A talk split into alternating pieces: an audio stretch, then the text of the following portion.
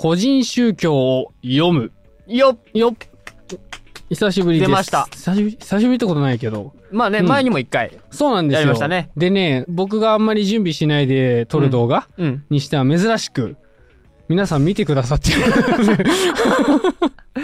そうか。ねまあ、えっ、と、これは皆さんにご準備いただいてると。そういうことです。いうわけでいうわけなんですけども、うなんで、他力本願のね、えっ、と、コンテンツではあり、あるんですが、まあ、あら、えー改めてご紹介しておきましょう。うん。個人宗教とは何ぞやと。うんうん。別に誰に言われたでもないんだけど、なんか、えー良さそうなのでやっていること、やらないと気が済まないこと、うん。そこには、実は、えー民族学的、ね、な観点で見たとき、うんえー伝統的な何かルーツが隠れていることがあるんじゃないか。うんうんうん。みたいなことを考えまして、えー皆さんがやっているマイルールっぽいね、それを、まあ、ゆえー改めて個人宗教と名付けたんですが、うん個人宗教って何かやってますかっていうことで、えー皆さんに応募をしているわけですね。そうね。いっぱい送ってもらったよね。うんで、前回、そん、いくつ紹介したんだっけ？そ、そんな数はそんな6つとかやってないよね。やったぐらいかなきっとうんうんうんでね、全部でね、えっ、と、これは、えー途中でこれ一回ダウンロードしちゃってるんで、うんうん切れてるんですよ。えー先月の収録分ぐらいで、うん。もっと増えてると思うんですけど、それでも88ぐらい。おおすごい。うん、すごい。たくさんくださいました。その中からですね、えっ、と、厳選して、えー皆さんにお届けしたいと思います。はい。で最初にですね、うんあの、僕らにも馴染み深い、うん。あの人が送ってくれたうん投稿がありますんで、はい。それを見てみましょう。お願いします。はい。えーラジオネームがね、大輝池田。はい。そこにいる。そこにいる。そさっきの収録でね、うつらうつらしててね、はいはいはいあの、あろうことか隣の椅子に頭を預けて寝ようとしていた人間ですね。いや、はい寝てたんですね。寝てましたね寝てましたね。いいですね。このラジオっぽいですよね。いいですね画面外にいるスタッフのことをいじるっていうね。うんはい。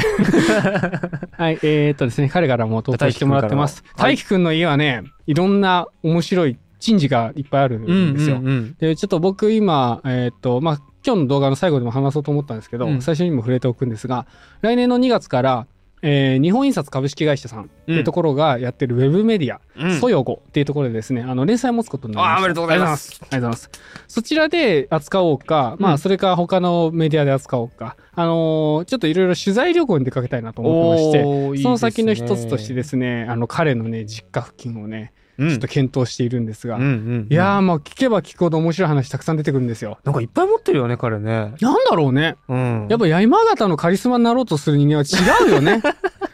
違うね。え。ねえ。一味二味違うね。違うよね、うん本当に。だからやっぱりこう、土壌が違うと言いますか。うんうんうんやっぱりこう、東北のね、えっ、と、あんまり、なんていうんですか、文明が入ってきていない地で、おいおいおい。おいおい。醸成された文化というのがね、あね。のあるわけですよ。ラーメンにお酢をかけるとかけるとかね。信じられますかいやラーメンにお酢かけるそうですよ。恐ろしいですよね。うん恐ろしいですうんまあ冗談ですけども、人の食事はね、ええあのどうこう言うまいと。好きにしてくださいは好きにしてくださいというわけなんだが、えーっと、彼からも投稿いただいてるんで、読み上げます。はい。僕の実家では正月盆その他仏壇や神棚を拝む機会があればそれらと同時にある掛け軸を拝みます、うん。その他の面でもその掛け軸は毎日お供えの水を入れ替えたりいただき物があれば備えたりなど神棚神棚などと同等の扱いをされています、うんそれは竜が天へ登っている様子を描いたものなのですが、父に聞いても出自はよくわからないようでした。僕の家族がその掛け軸を拝むようになったきっかけは僕の曽祖父にあります。あ、由来が分かってるんですね。うんうんうん曽祖父は骨董品の収集を趣味にしていました。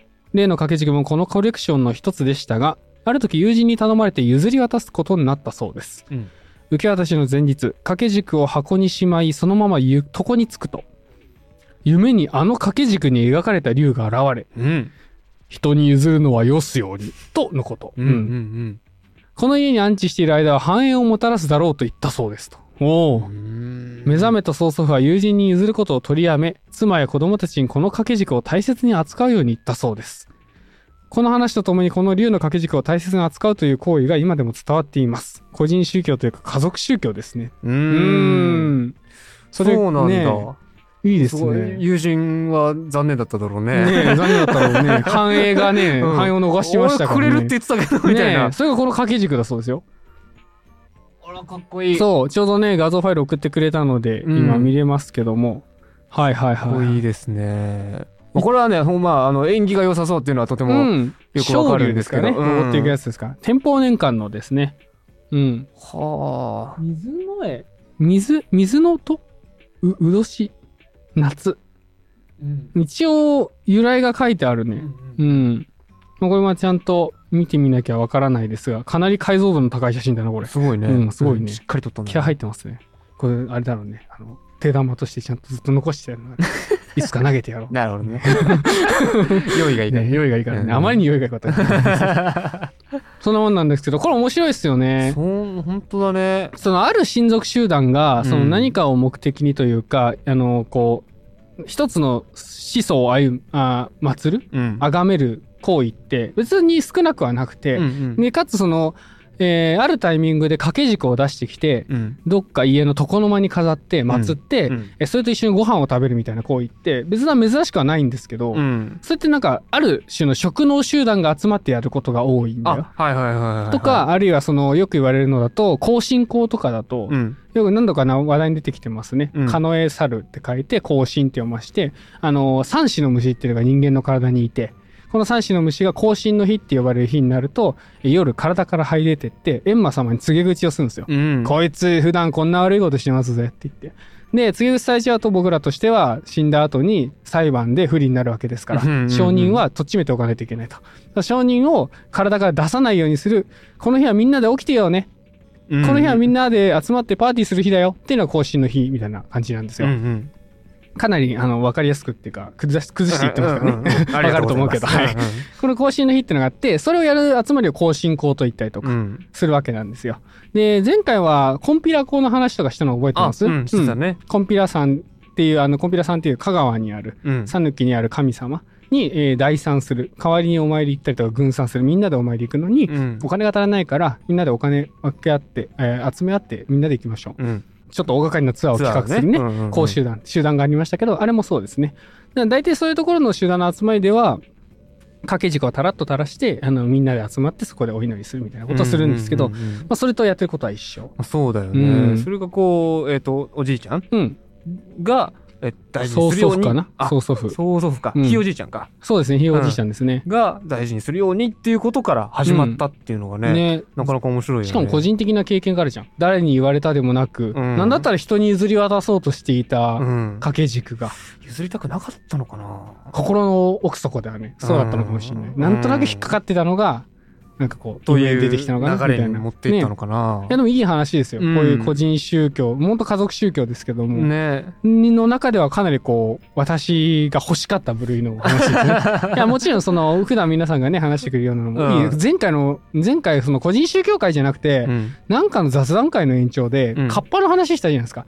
トイレにカッパが出たみたいな。あ、はいではいはい。何がしか自分が長いしちゃったのをカッパのせいにするみたいなあれ。カッパに今十字固めしながらみたいな。あそうそうそうですそうです。あれすごい良かったですねああいうのもすごいあの大好きなんで、うんぜひぜひなんですけど、こういう家族宗教、家族で始めて、うちうちで始めてる、ちょっと他ではやってないようなこと。うん。で、かつそのファミリーヒストリーみたいなのが見えるうん、話って、その、なんかこれからどんどん価値が出てくると思うんですよ。おううん。なんか、民族学やってる人とか文化人類学やってる人が総当たりしていろんな人に聞いてっても、うん。まあ、こういうのって意外と出てこない。やっぱりその、こんなのやってるんだけど、そういえば周りとや違う、周りはやってないって聞いたな、みたいなことを、その、こういうふうに募って持ってきてくれると、え、うん。何々ってて僕らは聞きに行けるわけで。なるほど、なるほど。それによってその実、表面化してこない。表面に現れてこない、うん実は日本人、今の日本人の、えっ、と、心根にちゃんと残っているような、うん。えっ、と、宗教的行為とか、受的行為っていうのが表出してくるっていうのがあるんで、そうねこれはね、すごくこの話、改めて別の場所でしないもんね。しないよね。ううんん。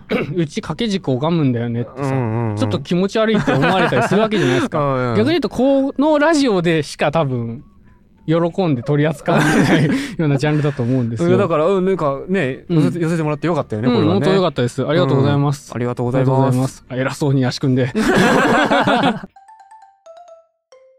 えー、じゃあ次の投稿ですね、えーはい読んでいきたいと思います。ちょっとあの、お名前を読むのはね、控えることに一応しときますね。はい。えー、こんにちは。初めてお便りします。ゆる音楽学ラジオとゆる民族学ラジオを最近知り、時にしみじみ、時に報復絶倒しながら楽しく拝聴しております。ありがとうございます。個人宗教に当たるかもわかりませんが、珍しい風習だと思うことを投稿します。これは私自身は経験したことはないのですが、私の実家がある地域では、うん。新築のお家で初めてお湯を沸かした時にうどんを茹でて、招いたご近所さんに浴室にて振る舞うというものがあるそうなのです。ほ私自身が自宅や実家を新築した経験がないので完全に聞いた話です。子供の同級生でお家を建てた方がいらっしゃって、うんお祝いに訪れた時に話題に上がり初めて知りました。集まったお母さん方で知っている人が複数、実際に振る舞いうどんを食べたことがある人がその場にいてびっくりした覚えがあります。他に私が実家で祖父母から教わったこととして、朝雲は来客ありの予兆、うん夜の雲は殺してはならない。また、ムカデよけのおまじないで患者の茶と書いた、お茶ね、お茶と書いた紙を柱の足元あたりに貼り付けておく。というのがあります。うん。他にも思いつくものがありますが長くなってしまいますので、またの機会にしたいと思います。長文失礼いたしました。と。はい、ありがとうございます。へえ。面白いね。なんか、ねえ、同じような文脈だと、引っ越しそばは知ってますよ。うん。ねえなんだけども、引っ越してきて新宿ができて、うん。そのお風呂でうどんを出来合いにして振る舞っちゃうという。ねえこれは初めて聞いたな。これさ、お風呂でさ、うどん茹でんのかな？ってことでね。いや、どうだろうね。これはさすがにうどんお風呂で茹でないよね。茹でらんないもん。まあそうか、茹でられはしないか。そうか、ごめんごめん、そうだよな。水を含んでブヨブヨになるだけだからね。うん。そうか。でももともとはさ、風呂で茹でてたのかな？なんかぽくない？だってさ、もともとね、火でさそうだよね。やってた時はさ形式だったら、うんうんいくらでもあっちあっちにでき茹るわけだから。でようと思えばね、うん。できるわけできるだから。わけだから。えー、なんでなんだろう。面い。白いね。あのーすいませんね。僕、あんまり晴れの日に造形が深くなくてですね、晴れけ汚れで言うなら、うん汚れの日のことばっかりはいはいはいはい調べてるんですけど、こういう晴れの日ですね、うんに行う行事でこんなのあるんだね。ねえ、うん。なんか、あれみたいだよね。その、新しい土鍋を買った時にさ、うんまずお米とかさ、うん。おじやとかにしてさ、うんその、のあ何？えっ、と、炭水化物、でんぷん成分をなんはいか染み込ませて割れにくくするみあ。はいなさ、はいはいはい。それにも近しいものを確かに、感じるしね。確かに近しいもの感じるね。うんああ、そういうこと？なんか引っ越しそば的文脈と、うんその土鍋のお米文脈、なんか両方感じたな。なるほどね。うんそういうことなのかないいや、わかんい。ないけど。いや、わかんないけどね。わかんないけど、これ面白いよね。面白い。。へえ。な、んあれなんだね。本当でもこれお風呂の行事だよね。うん家の行事じゃい。ないもんね。お風呂。うん。まあ、新築のお家で初めてお風呂だから。うんうんうん。でもなんでお風呂を起点にしたんだろなんでなんだろう。別に家建った時にさ、うん振る舞いうどんみたいな感じでさ、う。それを別にキッチンで作ればいい話でしょ。餅巻きみたいな要領でしょ言ったらやってることはさそう。そうそう風呂？ねえ、なんでお風呂なんだろう。風呂沸かした時にって、なんか地域性が出るのかな、ねえちなみにあの地域のは、えっとメールの方に書いていただいてなかったんですけど、うんうんもしあのね、よろしければですけど、あの、コメント欄の方にあ、地域とか書いていただけると、もしくは改めて、あの、投稿いただいて、ね。そうですねいただけると大変嬉しいかなと思います公すぎるうん。場合はね。ですね。うんなんかさ、個人宗教ってさ、言って、その、僕こうやって集計してるわけなんだけど、うんなんかね、やっぱりこういう風に民族人で投げてもらうと、うん。そんなものあったんだって言って、こう好奇心の引き金になりやすくてですね、うんうんうん。なんか、この、なんだろう、やっぱりこう、ん民族事例知りませんかって言って投げると、自分は経験ないんだけど、こういう話を聞いたことがあって面白かったって投げてもらう。んんんまあそれも嬉しいよ。嬉しいけど、自分の身の回りで聞いて、こんなことを僕の祖母の代までやっていたとか、うん。僕、私もやりましたとかって言われると、あ、生きてるんだってやっぱ感じするし、うんうんうんで、それに個人宗教って名前をつけてやることで、その、集まりが良くなっている気がする。うん。なるほど、なるほど。ね、普段やっている伝統行事ありますかって言われた時、伝統行事か。伝統行事って言えるものはないけど。ねえ、習俗ありますか、習俗か。うんうん、なんか別にってなるけど、個人宗教って言われた時に、個人って言葉がね、ちそうょっとポップにしてくれてる、ねライトにしてくれてるんだ N よね。イコール1にして、するおかげで、こう、集まりが良くなっている気はする。うんうんうん。のが、これ今、ちょっと振り返ってみていいなっていう方になりましたね。いいですよいやこういうご投稿ありがたいです。ありがとうございます。う面白かったです。で、あの、雲の話とか、ムカデの話とかありますけど、うん。あの、いずれちょっと雲の話はね、僕ちょっと興味があって、したい話があって、はいはいあはい。日本中にね、雲を戦わせる行事があるんですよ。行事っていうか、お祭りっていうか、風習っていうか、雲同士。雲合戦って言うんだけど、それをね、、あのー扱えたら次回あたりぐらいまでまとめて収録して、なるほど収録。するために勉強していこうと思います。はい雲キング。雲キング、そう。昆虫音楽雲キングです。雲キングはいね。昆虫じゃないのかなあれは正確に言うと。節足王者？で、そこじゃ、やだな。じゃあ次の、えっ、と、ご投稿ですね。エクスクラメーションマーク、びっくりマークうんを複数回、複数個重ねて書くときは、うん必ず奇数になるようにしています。へ例えば、黒川さん、びっくりびっくりだと、ねとても気持ち悪いというか、収まりが良くないというか、うん非常に不快な状態だと感じるのです。うんこれが、浦下さん、浦下くん、びっくりびっくりびっくりだと安心します。人を不快な方の仕様にしましたね、これね。しれっとね。そうなんか人の変化があったからそこに意味がちょっと出てきおそう上手ですね。分かってますね、ラジオとは何だろうかね。えーこれは歌舞伎を見るようになってからの感覚です。ほ歌舞伎の下題、えっ、と、外の題目ううんの題ですね。うん外の題で下題。お,、えーお芝居のタイトルのことです。はいは、えー基本的に5文字や7文字などの奇数にすることになっています。へえうん、なるほど。調べたところ、古くは陰陽説、陰陽説にえー基づく考え方のようでした。んまた偶数は割り切れる数ということで割れる、えーニアリーイコール基準値を下回るニアリーイコール客席に空きがある状態につながり縁起が悪いとも言われるようですそういった話を聞かじった結果なんとなく奇数を重んじるというか自分が操作できる範囲であるなら可能な限り奇数を選択するようになったなと、えー個人宗教の話を聞いていて思いましたと。なるほど。いいですね。こういう話ですよ。いいね。ねえやっぱ外から輸入してきたうん。感覚が自分に影響を与えているという。これ個人宗教っぽいですね。ぽいですよね。いいよね。うん。奇数は、がいい。偶数は嫌だ。なるほどなんか思います？これは？奇数偶数のあんまり気にしたことないけど、うんあ私はかなりね、気にしない方かもしんない。あ本当ですか？3点リーダーってあるやん。三点文中に。点点点って。何々、何々だと思うのだが、点点点。ああはいはいはいはい3点リーダーってあれ3つで、ね、あの、書くのが通例になってるんですよ。そうだね書式の通例となってるんですけど。だって3つドット打ったらそれになるもんねそうなるでしょ、うんで、あれピリオドにしてもさ、まあ大体3つが収まりいいじゃん。うん俺ね、あれなんか自分でメモ書くときとかね、どうでもよくって、そ2つできんの？う、2つじゃない。3つ以上。3つ以上言ったら3つ以上うん。逆に。6つとかやったやつ。投げタタタタタタエンターみたいな。何も考えて、ガチャガチャガチャドーンみたいな感じで。その時のノリでやってるから、そうかあまり気にしたことないんだけど、うんそうだね。だから私は結構そこ緩いかもしれない。数字に関しては。うんうん。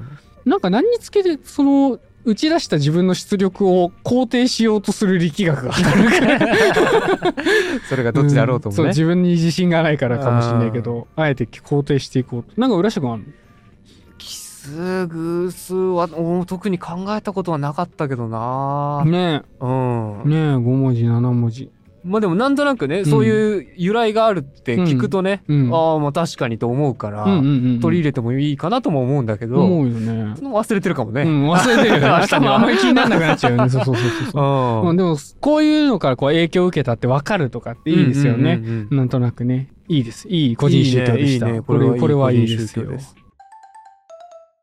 どう見てもこうラジオネームっぽいのがうん。あるんで、うん。それだけは読み上げていきましょう、はいはいはい。テトラクリタさんですねはい。はい。幼い頃だけ信仰、かっこはてな、していたのですが、うん自分の向いている方向から一回転すると、別の世界になってしまうという謎の恐怖感がありました。真後ろから話しかけられて、右方向から反転し、さらに右に向いたとしても、少しだけ右にも回れば戻れるのに、わざわざ左回転して戻っていました。さらに言えば、やむを得ず一回転してしまった場合は必ず逆回転で元の世界に戻る手順を踏んでいました。なるほど。面白いですね。一方通行で一回転しちゃうと、うんもう別の世界なんだ。それは。うん。みたいだね、この人にとっては。へ面白い。考えたことなかったね。考えたことなかった。うん。別の世界か。基本的にその、なんか、えっ、と、これは体育的なやつ、軍隊的なやつなのかな？うん。後ろ向け、後ろとかさ、右向け、右ってさ、だいたい右、えー気をつけの姿勢で、かかとくっつけて90度にして、うん。足と足の内角を。ピッとね。で、右足をクッと引いて、クリンって回って、バッて戻すじゃん。うん。あれはさ、一周することを前提としてるよね。うんうんうんだから僕らがその教育上受ける振り向き方とか、うん。要は相手にお尻を見せないみたいなのよく言われなかった。振り返りざまお尻を見せるのは失礼ですから、うん必ずこの回り方してくださいねって言われるやつは、この人の論理で言うと世界が変わっちゃうそうだね。ねあの反転しちゃうと別の世界に行っちゃってると。っていうようなね、あれだったと思うんですけど、ね何からなんだろうね。なんでなんだろうね。うん。例えば、ゲームとかでさ、うんその、ワープをするような場面でさ、うんぐるぐるぐるっと画面が回転してさ、回るね。僕が今パッと思いついたのはあのルイージマンションっていうゲームで、うんえっとお化けをサーチするフィヨヤンっていうなんか携帯機みたいなので、鏡を読み取ると画面がぐるぐるぐるって回転してエントランスに戻るっていう、うんあのまあ戻り機能があるんだけど、そういうなんか画面まあ要は自分の見えてる世界がぐるっと変わってあの視界がねい。うん。ぐるっと回る横に大きく触れるっていうのが、やっぱり別世界に行くそのアングルなのかなっていう。なるほど。なんか確かに分かる、分かりはするのと、うんあとね、ホラーゲームの演出でよくあるんだけど、うん、FPS ホラーゲーム、うんうん一人称視点のやつ。インディーズゲームに多いんだけど、うんうんこう、見てる方向、な要はね、その直前まで、なんか俯瞰してキャラクターを動かしてたゲームが、うん急に一人称になるの。はいはいはいはい。で、十字路だとするじゃん。前向いてて、右見て、右見て、右見て、最初向いてた方を見るといるみたいな。いるな。今いたな。あるでしょ、いたでしょ、いたでしょ。今いたな完全に。そうそういう演出もあるから、なんかもしかしたら私たちの中にあるのかもね。うんその、さっきまで見てたやつを、こう、そうだな。チラッと見て、チラッと視線を返した時とかレベルじゃなくて、うん一回転した場合は、その、僕らの中の連続性が担保されないというか、保証されないっていうのが、なんとなく僕らの気持ちの中にあるのかあもしれない、んのかないや、でも分かるよ。分かる、分かる気がしてくる。うん、なんかそう言われるとさ、そういう描写って結構あるし、ワープの話してくれたけど、うんなんか昔ドラクエさ、ドルーラっていう移動の呪文使った時うん回ってた気がするんだけど、あれなんだろう？ってたか？回ってた気がするんだよな。うん。そうそう、最初グーン、グーンって飛ばされてた気がするんだけどうん、気のせいか。わかんない。ちょっと細かいところまで覚えてないけど。なんかねその、も全然あり得る。そう、場所を移動させられるのと回転するってすごい近しいと思うし、うんあと、あ、ポケモンの映穴抜けの紐は絶対そうですから。あそうなんだあ回ってからバッ。はいはいはいはいあ上に行かないからバーだから。画はいはいはい。うんあとあの、オズとの魔法使いっていうさ、映画うん。があるんですよ。うん。それをこの間あのえっ、と、うちのゆる学徒カフェの副店長谷口さんうん。がやってるイベントで、あ、映画のね。そう、ん8月のイベントかな、オズの魔法使いやったんですけど、はいはいはいそこでね、主人公が、えっ、と、魔法の国？別世界に飛ばされるときに、うんあのね、えっ、と、あれ、なんだっけ、砂嵐に巻き込まれるの。あ周りが回転するの、こっあ。ちは。はいはいはいはい。周りはぐーっと回転する中に、そう。周りが回転する中に幻影を見て、うんえ魔女の幻影を見て恐れるっていう描写があるんだけど、うん。ワープって回転、ワープってか、世界のこの変換ってさ、移あるわ。転って回転とともにあるのはめっちゃあるよね。あるあるあるうん。あ、あとドラゴンクエストモンスターズの最初の作もうめちゃめちゃ出てくる。だから旅の扉っていうのがあるんだけど、あの、そこに入って、ワープして、別な位相の世界に行って、冒険して帰ってくる。帰ってくる時もワープみたいなの使うんだけど、うんそれはね、回ってんの。渦が。あ俺今さ、マイクラやってんだけどおさ、マイクラやってんだあ、マイクラねネザーに行くとさ、つね。もうぐるぐるなわけよ。だよね。やっぱそうなんだよね。なんだろうね、あれ最初。ん初出。なんか回転しているものには巻き込まれると、うんあれだし、自分が回転することも別な世界に行くっていう認識あるよね。あるある。あ、何が最初なんだろう。気になってきたな。ね気になってきたね。うんなんだろうな、あれ。面面白いな面白い。確かに、そう考えると回ることってなんかちょっと、特殊というかね。うん、そんなこと言われるとちょっと意味感じざるを得なくなっちゃうね。ね嫌ですね。呪われた。いつも楽しく拝聴しています。はい。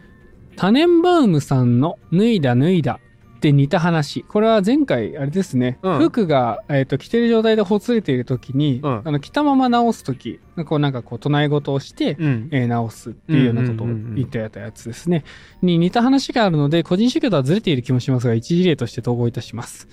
私は同じ状況、かっこ服を着たままボタンをつける、ほつれを縫い付けるとき、うん針を通す際に、お役に立ったでお許しくださいというよう母から教わりました。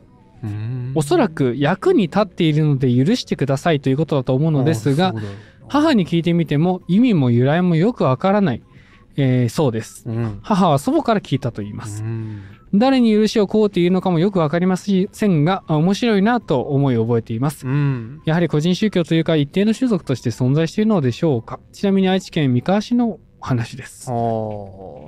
おちなみにですね、ーうん。愛知県知多郡、あ知多郡というか、うん、知多はいはいに住んでいて、えっ、と、生まれたうちの母親は、この間の個人宗教会を取った後に、えうん話す機会があって、うんこれやってました。ただ言う文言がね、旅人旅人だった。全然違うな。全然違う。旅人。旅人って言うらしいよ。へえ、うんそれはそれでなんでって感じだな。ね、やっぱりなんかこう、愛知県の事例、実はね、こういう投稿を結構いただいていて、うんなんとなくだけど愛知県からの投稿が多いような気がするんですよ。愛知不思議な場所ですね。思うに、西国と東国の間にあるからだと思うんですよね。うんうんうん交通の要衝になってるからだと思うんだよ、うんうんうんだから、旅人が多かったんじゃないか。うんうん。で、そうなると着物のほつれも多いし、はあの、こうなんか直さなきゃいけないタイミングが多い。ただ、それを毎回脱いでると、ね、手間だから、じゃあ、縫い付けるときこういうことにしようっていう話になってくると思うんだが、うんそもそもなんでそういうのが発達するかっていうのが面白いよね。うんうん、そうだね。やっぱりなんとなく着ているものとその個人がつながっているような感覚があるのかもしれないし、うんそれ以上のなんか理由があるのかもしれない。ねで、僕もあの後調べたんですけど、うんこの時の事例は実際多いです。おい。うん、実際多い。着ている時になんかこう縫い付ける。うんうん。だから今度、これについて一本動画まとめて、めて、うんちゃんと紹介しようとは思いますが、、まあいろんなね、言われあると思いますんで今、回なんかね、お許しくださいなんてね、ね言って、明確に罪の意識があるわけだよね。うんうんうんうん服に対してなのか、うんそのおテントさんに対してなのか、そうそうそう。あのなのかよくわかんないですけども、うんなんか基本的にその日本人がさよくその真面目な民族だみたいなことね。昔はよく言われましたよね,、まあよねそのうんステレオタイプな日本人、うん。真面目というかクソ真面目というか、うん。ちょっと融通が利かないところがあるみたいな。ま悪い意味で使われることもね、ありますよね。うん。まあ日本人とはどんな人間かみたいな話はここでは一回据え置きますけども、うん。うなんとなくその何かに対して義務を全うしようみたいな、うよ。うんこうしなきゃいけないっていうルールが厳然とあって、それをどんな時でもちゃんと守ろう。守れなかった時はこういう言い訳をしようみたいな民族って結構発達してるようなイメージがうん。あって。ああ、はいはいはいはい。うん、それがやっぱりこうお天道さん信仰というかさうん。誰かがずっと見てる感覚うん。日本人には優越心がいなくて不安定だっていう話をうん流行心の最後にしたと思うんですよ、したね流行り紙の最後にしたと思うんですけど、うん。救ってくれる神様はいないけど見張ってる神様ずっといるんだよね。わかるなー なんだろうねそあれね。うん。でだからそれがその祖先霊とかだと思うんだよね、うん。言ったら。あのご先祖代々の人たちに顔向きは立たないみたいな、これね、あのーまあちょっと聞いた方はもしちょっと怖いなって思ったら申し訳ないんだけれども、僕昔からの、もう、なんていうのかな、これはもう考えで、うんあのー要は、そう、今、誰かが見ているっていう話の流れで、その、自分がやる行動すべうてん。において、例えば、えー自分は道を歩いていて、2つか3つ先の電柱から、あもう一人の自分がこう片目を出して覗いているっていう感覚がずっとあってえいつから？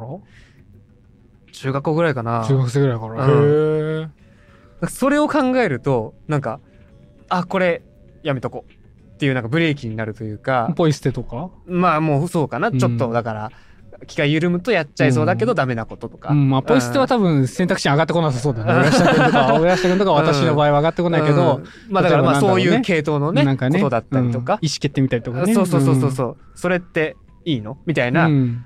目線をね常に感じてるんですよね。へえ、そ外歩いてる時だけなの？あでも違う。イメージはその2つ3つ先の電柱からっていうだけほど。で常にそれは常に。ねへえ、うん。へえ、自立心が高え。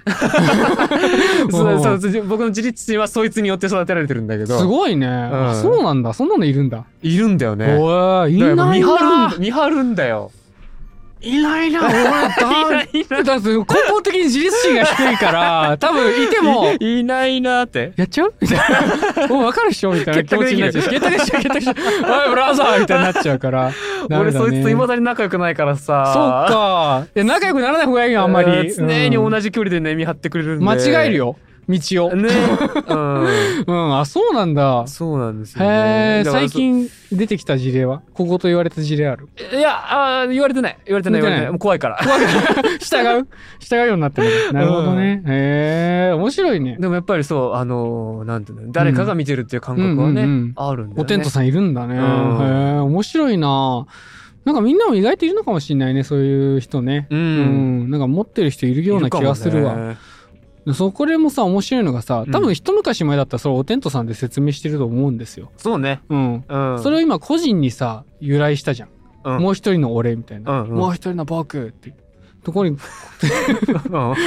いいよ、触れなくて、したと思うんですけど、うんそうそうそう。だからそういうのってなんか個人主義がね、の流入とかさ、うんそう西洋化の流れで出てきたあれなのかなとか思わなくもないわけうんなるほどなるほど、うん別にお天道様に対してはねこんなこと言っちゃあれだけど特にねなんかひ引け目というかうん何かを感じることはないんだけど、うんそのやっぱりもう一人の自分が出てきちゃうと、あ自分が見てるかと思うんだよね。ねそっちの方が強いというかね、うん拘束力が。ああ、それはなんか人となり出てるような気がするね。あそう。ん自分に恥じぬ生きよう。恥じず、ん？恥じぬ生き方をしようみたいな。ああ。方を、考え方をしている、なマッチョの浦下くんっぽい考え方な気がする。うん。俺ないねないねちょっともないわダメだな、これ。恥ずかしいなそう、ないわ。全然全然。まだお天道様かな。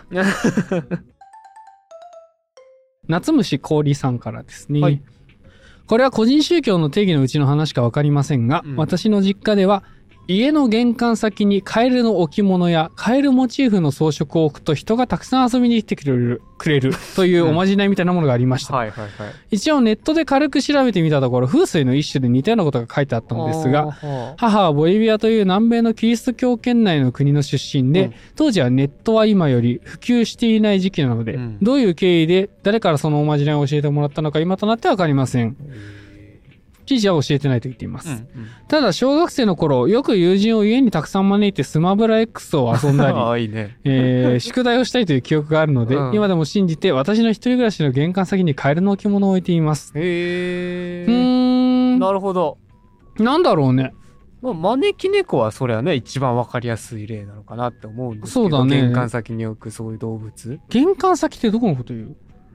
あ、俺、今イメージしてたのは、玄関が入っでたところの靴箱の上。そうそうそう。そうだろうね。うん、かなって思ってこれ。玄関先って言うと外のイメージなんだよね。あー、なるほど。それはあれか、じゃあ、扉を開けて、うん、えー道路という、まあ、公の敷地に出るまでの距離があると、そうそうそうそう。の感覚になるかな。あ、そうそう。要は集合住宅じゃないタイプ。うんうんうんうん。かな？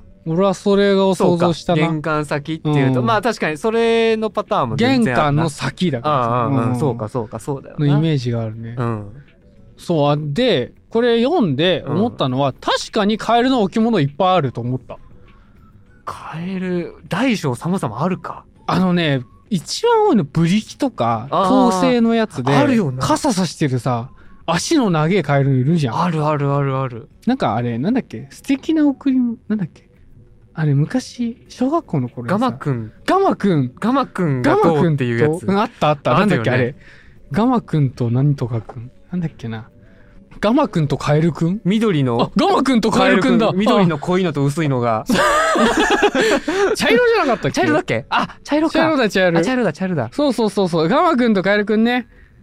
これです、これです。二人は一緒二人は友達。ありました、ありました。今回のサムネの、サムネこれだね。何にでもなるな。二人は一緒でやりましょう。うん。いいね。はい、あのーそう、ガマくんとカエルくんの、うん。この感じのカエル、はいはいはい。大体いるよね。なんかいるな。いるよね。これそのイメージも何わかる。きっかけなのかな？あーなんでなんだろう。誰か広めたやつ絶対いるよね。そうだね風水でしょ、うん細木和子とか。細木和子、カエあル置物で調べてみそれぐらいなのかな。ないやでもなんかもうちょっと前さ、からいそうな気もするけどなそんな感じもする。でもなんか雑貨屋さんうんの普及とかと同時になんか広がっているような気がするけどね。うん やっぱあの検索は候補に細木和子地獄って 落ちるわよということで、落ちるわよとね。うん。ああ、ない、特に。あすげえ、2件しかなかった。お、すごい。すごいね。検索して2件は珍しくない？珍しい。